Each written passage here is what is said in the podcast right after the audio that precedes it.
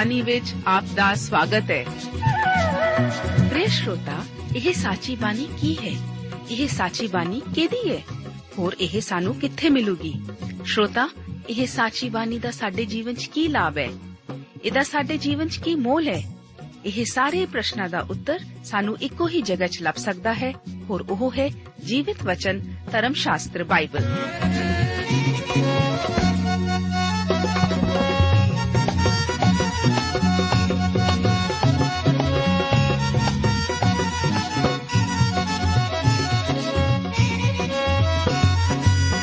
ਧਰਮ ਸ਼ਾਸਤਰ ਬਾਈਬਲ। ਉਹੀ ਜੀਵਿਤ ਵਚਨ ਦਾ ਅਸੀਂ ਇਸ ਕਾਰਜਕ੍ਰਮ ਵਿੱਚ ਅਧਿਐਨ ਕਰਾਂਗੇ।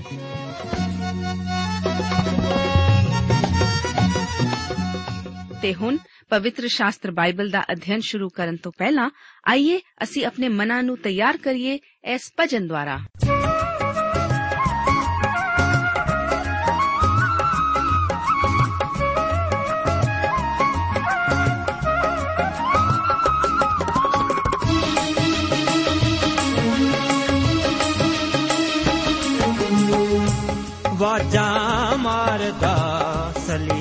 ਸਲੀਬ ਟੰਗਿਆ।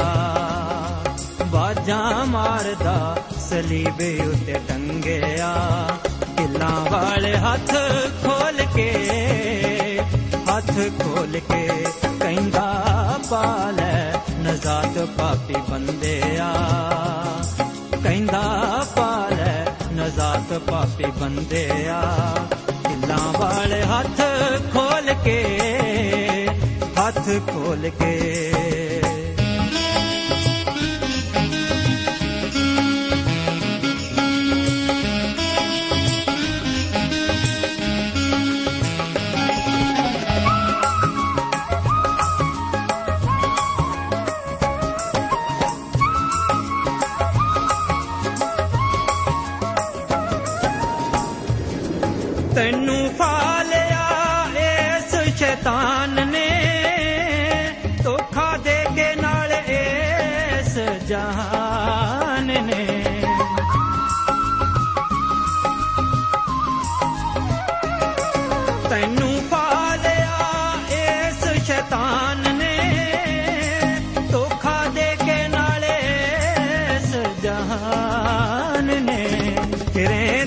ਦੋਜ਼ਖਾਂ ਦੇ ਵਿੱਚ ਪਿਆ ਰੰਗਿਆ। ਫਿਰੇ ਦੋਜ਼ਖਾਂ ਦੇ ਵਿੱਚ ਪਿਆ ਰੰਗਿਆ। ਕਿੱਲਾਂ ਵਾਲੇ ਹੱਥ ਖੋਲ ਕੇ, ਹੱਥ ਖੋਲ ਕੇ ਬਾਜਾਂ ਮਾਰਦਾ ਸਲੀਬ ਉੱਤੇ ਟੰਗਿਆ।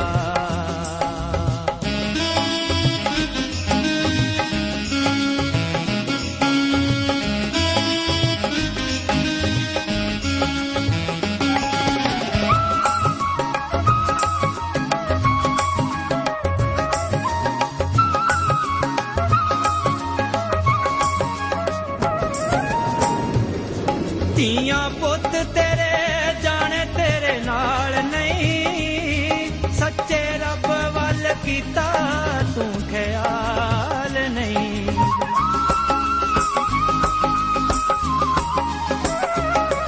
ਧੀਆਂ ਪੁੱਤ ਤੇਰੇ ਜਾਣੇ ਤੇਰੇ ਨਾਲ ਨਹੀਂ। ਸੱਚੇ ਰੱਬ ਵੱਲ ਕੀਤਾ ਤੂੰ ਖਿਆਲ ਨਹੀਂ।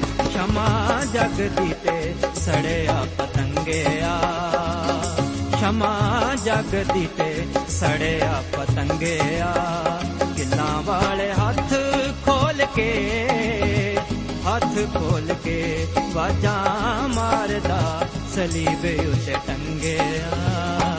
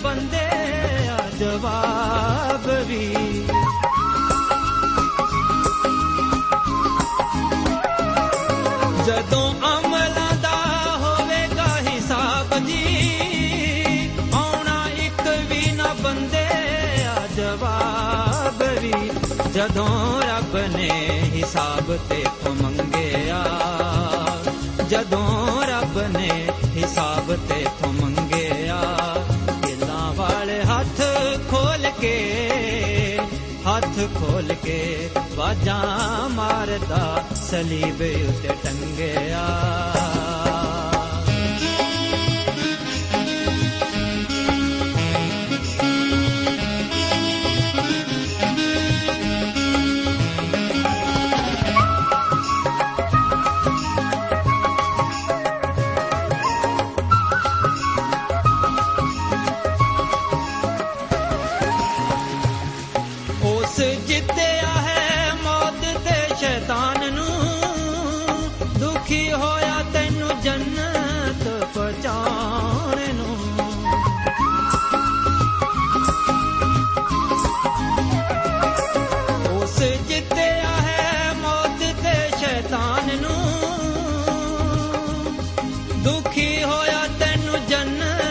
ਜੰਨਤ ਪਹੁੰਚਾਉਣ ਨੂੰ, ਕਾਨੂੰ ਦੋਜ਼ਖਾਂ ਦੀ ਗਲੀ ਜਾਣ ਲੰਘਿਆ।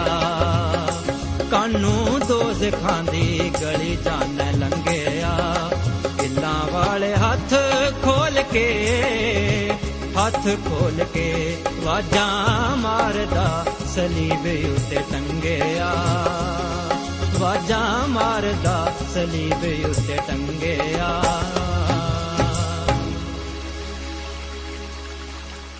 ਪ੍ਰਭੂ ਯੀਸ਼ੂ ਜੀ ਆਖਦੇ ਹਨ ਕਿ ਰਾਹ, ਸਚਾਈ ਅਤੇ ਜੀਵਨ ਮੈਂ ਹਾਂ।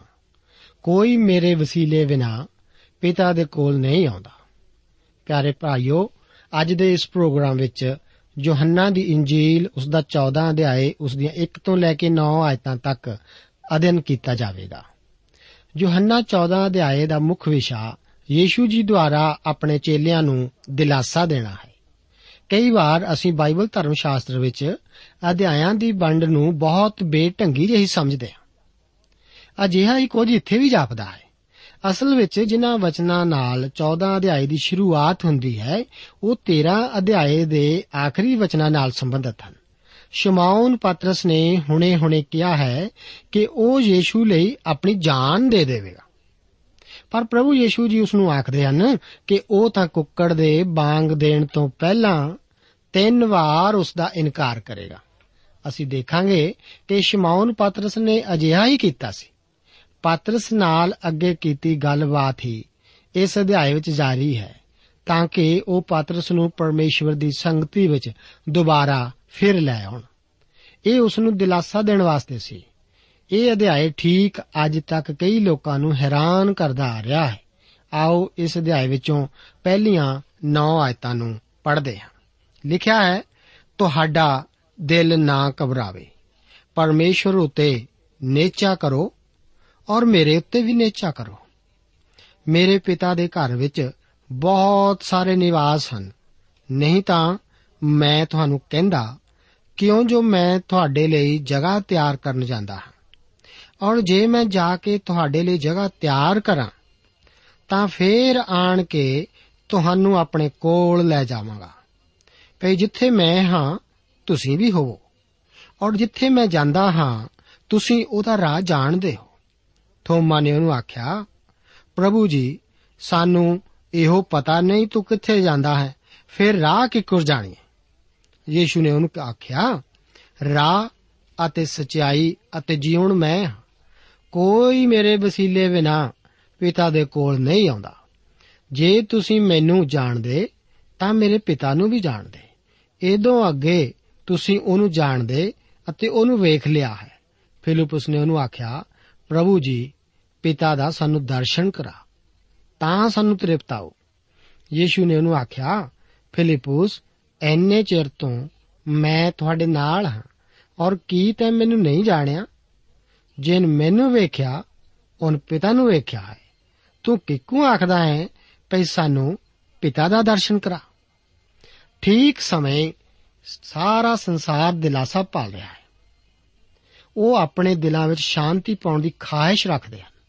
ਸਿਰਫ ਪ੍ਰਭੂ ਯੀਸ਼ੂ ਹੀ ਉਹ ਦਿਲਾਸਾ ਦੇ ਸਕਦਾ ਹੈ, ਜਿਸ ਦੇ ਆਧਾਰ ਬਾਰੇ ਯੀਸ਼ੂ ਜੀ ਇੱਥੇ ਦੱਸਦੇ ਹਨ ਕਿ ਤੁਸੀਂ ਪਰਮੇਸ਼ਰ ਉਤੇ ਨੇਚਾ ਕਰੋ ਔਰ ਮੇਰੇ ਉੱਤੇ ਵੀ ਨੇਚਾ ਕਰੋ। ਇਹ ਇੱਕ ਹੁਕਮ ਹੈ। ਵਿਸ਼ਵਾਸ ਨਾਲ ਸੰਬੰਧਤ ਇਹ ਹੈ ਕਿ ਮੇਰੇ ਉੱਤੇ ਨੇਚਾ ਕਰੋ। ਇਹ ਕੋਈ ਕਿਰਿਆ ਰਹਿਤ ਵਿਸ਼ਵਾਸ ਦੀ ਗੱਲ ਨਹੀਂ। ਇਹ ਤਾਂ ਇੱਕ ਕਿਰਿਆਸ਼ੀਲ ਵਿਸ਼ਵਾਸ ਦੀ ਗੱਲ ਹੈ। ਅਗਰ ਆਪ ਵਿਸ਼ਵਾਸ ਕਰਦੇ ਹੋ ਕਿ ਆਪ ਦੀ ਕਾਰ ਆਪ ਨੂੰ ਆਪ ਦੇ ਘਰ ਪਹੁੰਚਾ ਸਕਦੀ ਹੈ, ਤਾਂ ਆਪ ਕਿਸ ਤਰ੍ਹਾਂ ਆਪਣੇ ਘਰ ਪਹੁੰਚਦੇ ਹੋ? ਸਿਰਫ ਇਹ ਵਿਸ਼ਵਾਸ ਕਰਨ ਨਾਲ? ਨਹੀਂ। ਤੁਸੀਂ ਆਪਣੀ ਕਾਰ ਉੱਤੇ ਇੰਨਾ ਵਿਸ਼ਵਾਸ ਕਰ ਲੈਂਦੇ ਹੋ ਕਿ ਆਪ ਆਪਣੇ ਆਪ ਨੂੰ ਕਾਰ ਦੇ ਭਰੋਸੇ ਉੱਤੇ ਛੱਡ ਦਿੰਦੇ ਹੋ। ਬਿਲਕੁਲ ਇਸੇ ਤਰ੍ਹਾਂ ਹੀ ਆਪ ਬਚਾਏ ਵੀ ਜਾਂਦੇ ਹੋ। ਆਪ ਮਸੀਹ ਉੱਤੇ ਵਿਸ਼ਵਾਸ ਕਰਦੇ ਹੋ ਅਤੇ ਆਪਣੇ ਆਪ ਨੂੰ ਉਸ ਉੱਤੇ ਹੀ ਛੱਡ ਦਿੰਦੇ ਹੋ। ਇੱਥੇ ਯੀਸ਼ੂ ਜੀ ਸਾਫ਼-ਸਾਫ਼ ਦੱਸਦੇ ਹਨ ਕਿ ਉਹ ਪਰਮੇਸ਼ਵਰ ਹਨ। ਕੀ ਇਹ ਉਹਨਾਂ ਦੇ ਪਰਮੇਸ਼ਵਰ ਹੋਣ ਦਾ ਦਾਵਾ ਨਹੀਂ ਹੈ? ਪਰਮੇਸ਼ਵਰ ਉੱਤੇ ਵਿਸ਼ਵਾਸ ਕਰਨ ਦਾ ਅਰਥ ਹੈ ਕਿ ਆਪ ਨਾਸਤਿਕ ਨਹੀਂ ਹੋ, ਪਰ ਇੱਕ ਮਸੀਹੀ ਹੋਣ ਲਈ ਜ਼ਰੂਰੀ ਹੈ ਕਿ ਆਪ ਦਾ ਵਿਸ਼ਵਾਸ ਅਤੇ ਭਰੋਸਾ ਮਸੀਹ ਵਿੱਚ ਹੋਵੇ। ਇਸ ਤੋਂ ਅੱਗੇ ਯੀਸ਼ੂ ਜੀ ਪਿਤਾ ਦੇ ਘਰ ਦਾ ਜ਼ਿਕਰ ਕਰਦੇ ਹਨ। ਆਓ ਵਿਚਾਰ ਕਰੀਏ ਕਿ ਇਹ ਪਿਤਾ ਦਾ ਘਰ ਹੈ ਕੀ? ਇਹ ਤਾਂ ਇੱਕ ਇਹੋ ਮਹਾਨ ਬ੍ਰਹਿਮੰਡ ਹੀ ਹੈ, ਜਿਸ ਵਿੱਚ ਆਪ ਅਤੇ ਮੈਂ ਅੱਜ ਰਹਿ ਰਹੇ ਹਾਂ। ਇਹ ਇਸ ਬ੍ਰਹਿਮੰਡ ਦਾ ਇੱਕ ਬਹੁਤ ਛੋਟਾ ਗ੍ਰਹਿ ਹੈ, ਜਿਸ ਵਿੱਚ ਅਸੀਂ ਰਹਿ ਰਹੇ ਹਾਂ। ਇਹ ਤਾਂ ਇਸ ਪੁਲਾੜ ਦਾ ਇੱਕ ਕਿਣਕਾ ਹੀ ਹੈ। ਅਸੀਂ ਪਿਤਾ ਦੇ ਇਸ ਘਰ ਵਿੱਚ ਹੀ ਰਹਿ ਰਹੇ ਹਾਂ। ਪਹਿਲਾਂ ਪਹਿਲਾਂ ਲੋਕ ਧਰਤੀ ਦੇ ਉੱਪਰ ਚਮਕਣ ਵਾਲੇ ਤਾਰਿਆਂ ਨੂੰ ਬਿਜਲੀ ਦੇ ਬਲ ਵੀ ਸਮਝਦੇ ਸਨ, ਜਿਨ੍ਹਾਂ ਨੂੰ ਬ੍ਰਹਿਮੰਡ ਵਿੱਚ ਫਿੱਟ ਕੀਤਾ ਗਿਆ ਹੋਵੇ। ਫਿਰ ਮਨੁੱਖ ਨੇ ਇਸ ਦੀ ਖੋਜ ਕਰਕੇ ਜਾਣਿਆ ਕਿ ਉਹ ਤਾਂ ਇੱਕ ਸੌਰ ਪ੍ਰਣਾਲੀ ਦਾ ਜੁੜਿਆ ਹੋਇਆ ਹੈ। ਮੇਰੇ ਦੋਸਤ ਇਹ ਸਾਡੀ ਤਾਂ ਇੱਕ ਹੀ ਆਕਾਸ਼ ਗੰਗਾ ਪ੍ਰਣਾਲੀ ਹੈ। ਪਰ ਇਸ ਤੋਂ ਅੱਗੇ ਹੋਰ ਅਨੇਕਾਂ ਪ੍ਰਣਾਲੀਆਂ ਹਨ, ਜਿਨ੍ਹਾਂ ਉੱਤੋਂ ਵੇਖਣ ਨਾਲ ਸਾਡੀ ਧਰਤੀ ਤਾਂ ਇੱਕ ਮੂੰਗਫਲੀ ਦੇ ਦਾਣੇ ਜਿੰਨੀ ਨਜ਼ਰ ਆਵੇਗੀ। ਮੇਰੇ ਦੋਸਤ, ਅਸੀਂ ਆਪਣੇ ਕਿਸੇ ਵੀ ਗਵਾਂਢੀ ਕੋਲੋਂ ਖੰਡ ਮੰਗਣ ਸਵੇਰੇ ਨਹੀਂ ਜਾਂਦੇ, ਜੋ ਕਿ ਕਿਸੇ ਲਾਗੇ ਦੀ ਆਕਾਸ਼ ਗੰਗਾ ਵਿੱਚ ਰਹਿੰਦਾ ਹੋਵੇ। ਕਿਉਂਕਿ ਇਸ ਤਰ੍ਹਾਂ ਕਰਨ ਨਾਲ ਅਸੀਂ ਦੁਪਹਿਰ ਦੇ ਖਾਣੇ ਤੋਂ ਪਹਿਲਾਂ ਵਾਪਸ ਨਹੀਂ ਆ ਸਕਾਂਗੇ। ਪਰ ਇਹ ਆਕਾਸ਼ ਗੰਗਾ ਵੀ ਪੁਲਾੜ ਦਾ ਅੰਤ ਨਹੀਂ ਹੈ। ਇਸੇ ਤੋਂ ਅੱਗੇ ਕੁਝ ਹੋਰ ਹੈ ਜਿਸ ਨੂੰ ਜਰਮਨ ਲੋਕ ਕੁਆਸਾਰਸ ਕਹਿੰਦੇ ਹਨ। ਜਿਸ ਬਾਰੇ ਉਹ ਨਹੀਂ ਜਾਣਦੇ ਕਿ ਇਹ ਅਸਲ ਵਿੱਚ ਹੈ ਕੀ। ਕਈ ਵਾਰ ਇਹਨਾਂ ਨੂੰ ਇੱਕ ਤਾਰੇ ਵਰਗੀ ਚੀਜ਼ ਹੀ ਕਿਹਾ ਜਾਂਦਾ ਹੈ। ਇਸ ਦਾ ਪਤਾ ਉਹਨਾਂ ਨੇ ਰੇਡੀਓ ਦੂਰਬੀਨਾਂ ਨਾਲ ਲਗਾਇਆ ਹੈ।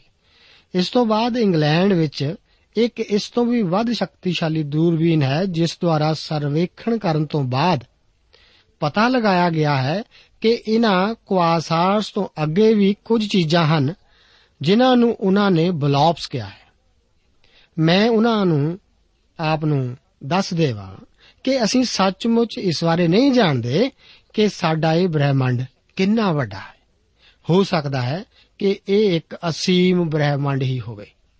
ਜੇਕਰ ਇਹ ਬ੍ਰਹਿਮੰਡ ਅਸੀਮ ਹੈ, ਤਾਂ ਇੱਕ ਅਸੀਮ ਪਰਮੇਸ਼ਰ ਵੀ ਜ਼ਰੂਰ ਹੋਵੇਗਾ। ਹੋ ਸਕਦਾ ਹੈ ਕਿ ਪਰਮੇਸ਼ਰ ਇਸ ਸਭ ਦੁਆਰਾ ਸਾਨੂੰ ਸਿਖਾ ਰਿਹਾ ਹੈ ਕਿ ਅਸੀਂ ਤਾਂ ਇਸ ਅਸੀਮ ਬ੍ਰਹਿਮੰਡ ਵਿੱਚ ਇੱਕ ਕਿਣਕਾ ਹੀ ਹਾਂ। ਪ੍ਰਭੂ ਯੀਸ਼ੂ ਜੀ ਆਖਦੇ ਹਨ ਕਿ ਮੇਰੇ ਪਿਤਾ ਦੇ ਘਰ ਵਿੱਚ ਬਹੁਤ ਸਾਰੇ ਨਿਵਾਸ ਹਨ। ਉਸ ਨੇ ਹੀ ਇਹ ਬਣਾਏ ਹਨ ਅਤੇ ਉਹ ਹੀ ਜਾਣਦਾ ਹੈ ਕਿ ਇਹ ਗਿਣਤੀ ਵਿੱਚ ਕਿੰਨੇ ਹਨ। ਮੈਂ ਨਹੀਂ ਜਾਣਦਾ। ਜੇਕਰ ਪਰਮੇਸ਼ਵਰ ਨੇ ਇਸ ਵਿਸ਼ਾਲ ਬ੍ਰਹਿਮੰਡ ਵਿੱਚ ਕੋਈ ਖਾਲੀ ਸਥਾਨ ਛੱਡਿਆ ਹੈ। ਮੇਰੇ ਕਹਿਣ ਦਾ ਭਾਵ ਇਹ ਨਹੀਂ, ਉੱਪਰ ਗ੍ਰਹਿਾਂ ਵਿੱਚ ਮਨੁੱਖ ਰਹਿ ਰਹੇ ਹਨ। ਮੈਂ ਸੋਚਦਾ ਹਾਂ ਕਿ ਇਹ ਮਨੁੱਖ ਜਾਤੀ ਹੀ ਹੈ ਜੋ ਕਿ ਇੱਕ ਛੋਟੇ ਜਿਹੇ ਪ੍ਰithvi ਨਾਮ ਗ੍ਰਹਿ ਉੱਤੇ ਰਹਿ ਰਹੀ ਹੈ।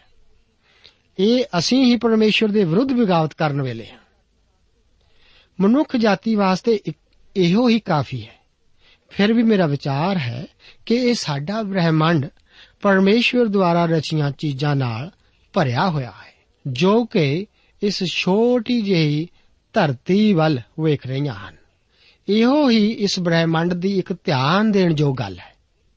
ਉਹ ਪਰਮੇਸ਼ਵਰ ਦੀ ਬੁੱਧ, ਵਿਅਕਤੀਤਵ ਅਤੇ ਸ਼ਕਤੀ ਬਾਰੇ ਜਾਣਦੇ ਸਨ, ਪਰ ਉਹ ਤ੍ਰਿਏਕ ਪਰਮੇਸ਼ਵਰ ਦੇ ਦੂਸਰੇ ਵਿਅਕਤੀ ਦੇ ਧਰਤੀ ਉੱਤੇ ਆਉਣ ਤੋਂ ਪਹਿਲਾਂ ਪਰਮੇਸ਼ਵਰ ਦੇ ਪ੍ਰੇਮ ਬਾਰੇ ਕੁਝ ਨਹੀਂ ਸੀ ਜਾਣਦੇ।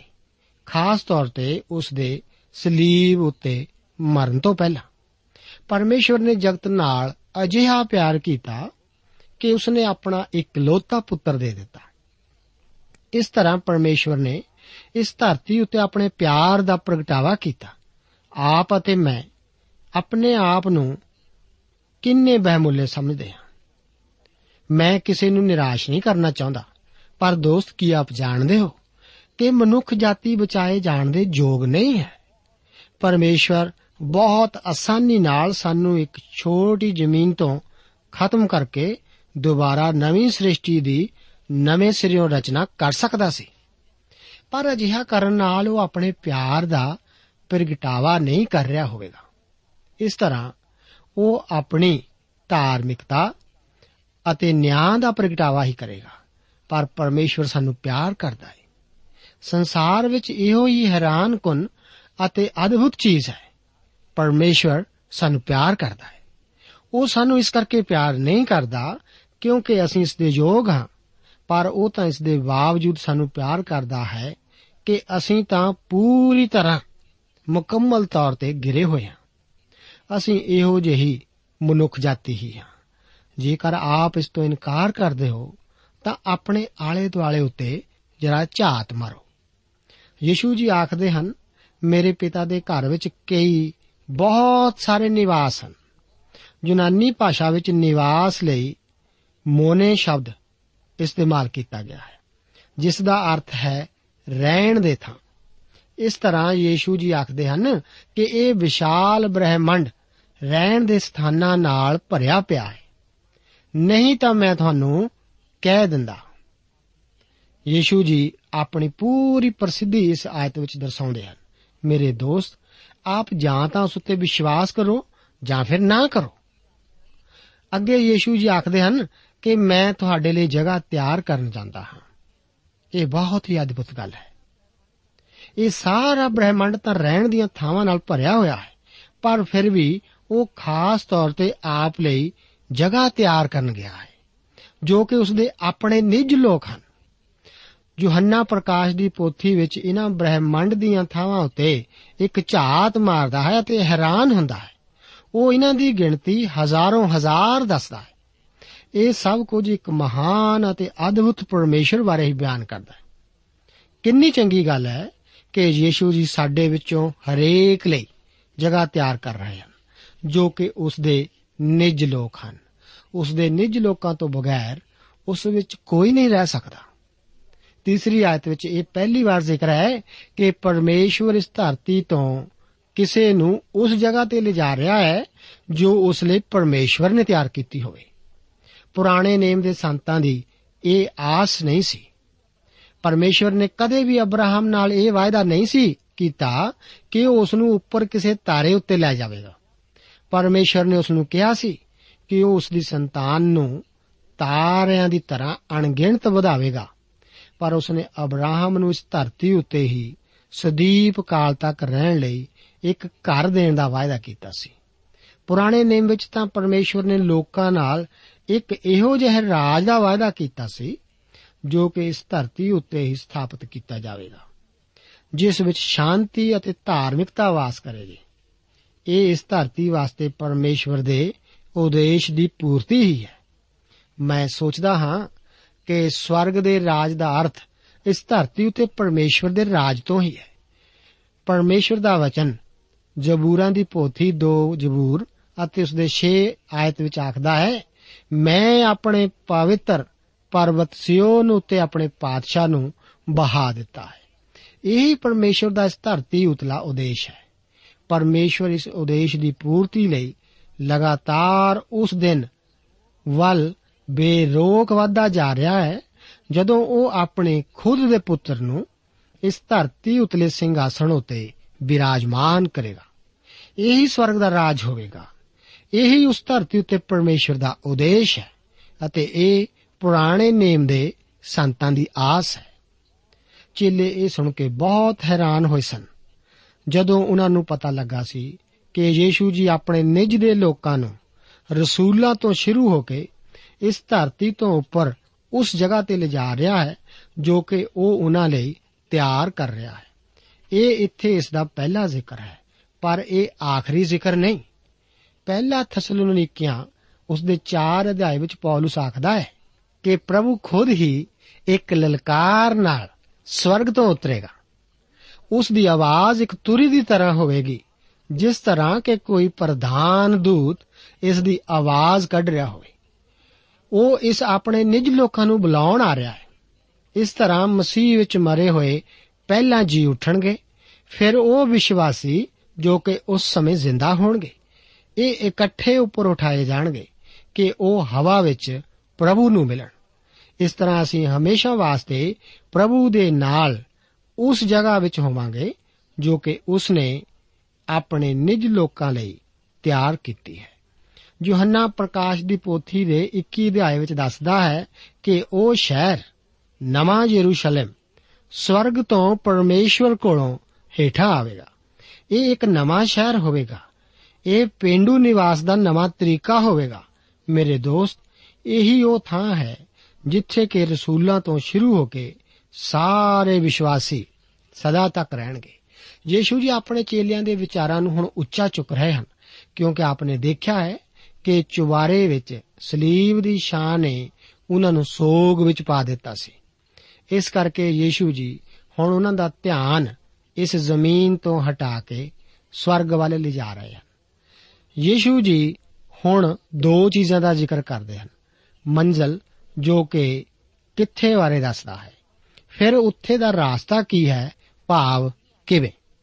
ਪੰਜਵੀਂ ਆਇਤ ਵਿੱਚ ਅਸੀਂ ਇੱਕ ਚੇਲੇ ਦਾ ਜ਼ਿਕਰ ਪੜ੍ਹਦੇ ਹਾਂ। ਜਿਸ ਨੂੰ ਆਮ ਕਰਕੇ ਸ਼ੱਕੀ ਥੋਮਾ ਕਿਹਾ ਗਿਆ ਹੈ।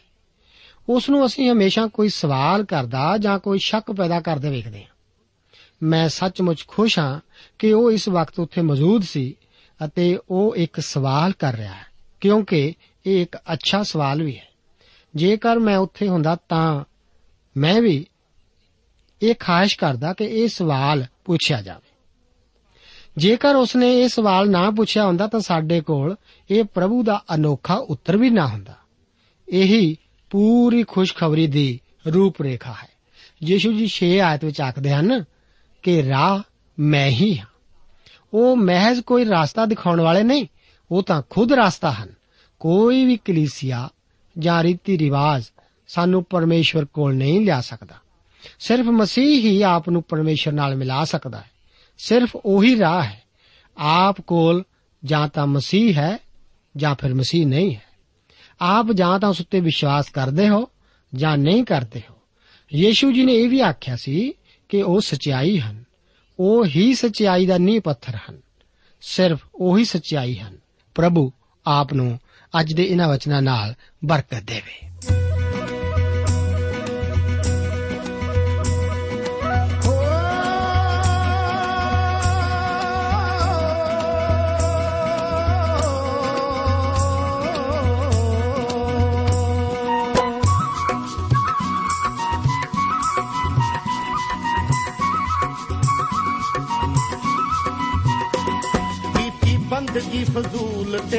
ਬੰਦਿਆ।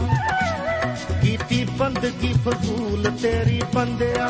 ਇਹ ਭਾਵੇਂ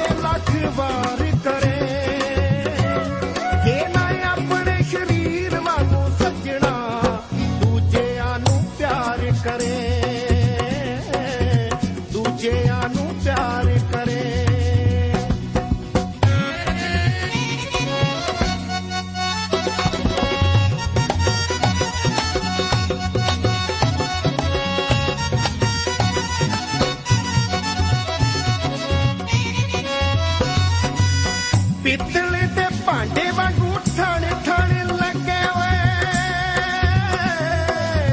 ਪਿਆਰ ਬਿਨਾ ਛਣੇ ਵਾਂਗੂ, ਛਣ ਛਣ ਵੱਜੇ ਓਏ ਤੂੰ ਛਣ ਛਣ ਵੱਜੇ ਓਏ ਭਾਵੇਂ ਗਿਆਨ ਦਾ ਤੂੰ ਭੇਤ, ਸਾਰਾ ਜਾਣਦਾ ਭਾਵੇਂ ਗਿਆਨ ਦਾ ਤੂੰ ਭੇਤ, ਸਾਰਾ ਜਾਣਦਾ ਤੇ ਭਾਵੇਂ ਪ੍ਰਚਾਰ ਕਰੇ। ਇਹ ਨਾ ਆਪਣੇ ਸ਼ਰੀਰ ਵਾਂਗੂ ਸੱਜਣਾ ਦੂਜਿਆਂ ਨੂੰ ਪਿਆਰ ਕਰੇ। ਦੂਜਿਆਂ ਨੂੰ ਪਿਆਰ ਕਰੇ।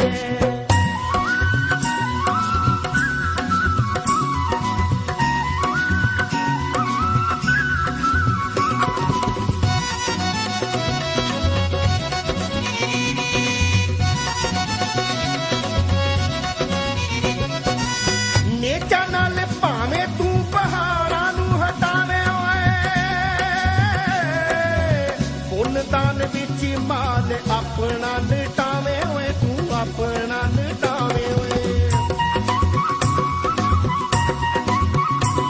ਰੱਖੇ ਪਿਆਰ ਨਾ ਤਾਂ ਵੀ ਤਾਂ ਕੋਈ ਲਾਭ ਨਹੀਂ। ਰੱਖੇ ਪਿਆਰ ਨਾ ਤਾਂ ਵੀ ਤਾਂ ਕੋਈ ਲਾਭ ਨਹੀਂ। ਚੰਗੇ ਜੇ ਬਿਮਾਰ ਕਰੇ, ਜੇ ਨਾ ਆਪਣੇ ਸਰੀਰ ਵਾਂਗੂ ਸੱਜਣਾ, ਦੂਜਿਆਂ ਨੂੰ ਪਿਆਰ ਕਰੇ। ਦੂਜਿਆਂ ਨੂੰ ਪਿਆਰ ਕਰੇ।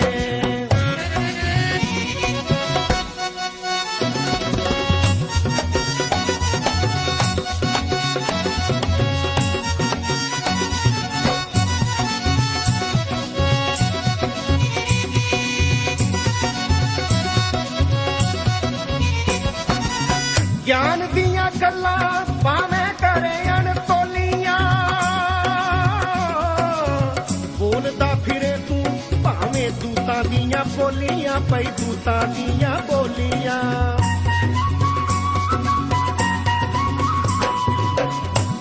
ਪਿਆਰ ਸਾਰੀਆਂ ਗੱਲਾਂ ਤੋਂ ਹੀ ਮਹਾਨ ਹੈ। ਪਿਆਰ ਸਾਰੀਆਂ ਗੱਲਾਂ ਤੋਂ ਹੀ ਮਹਾਨ ਹੈ। ਇਹ ਇਸੇ ਤੇ ਵਿਚਾਰ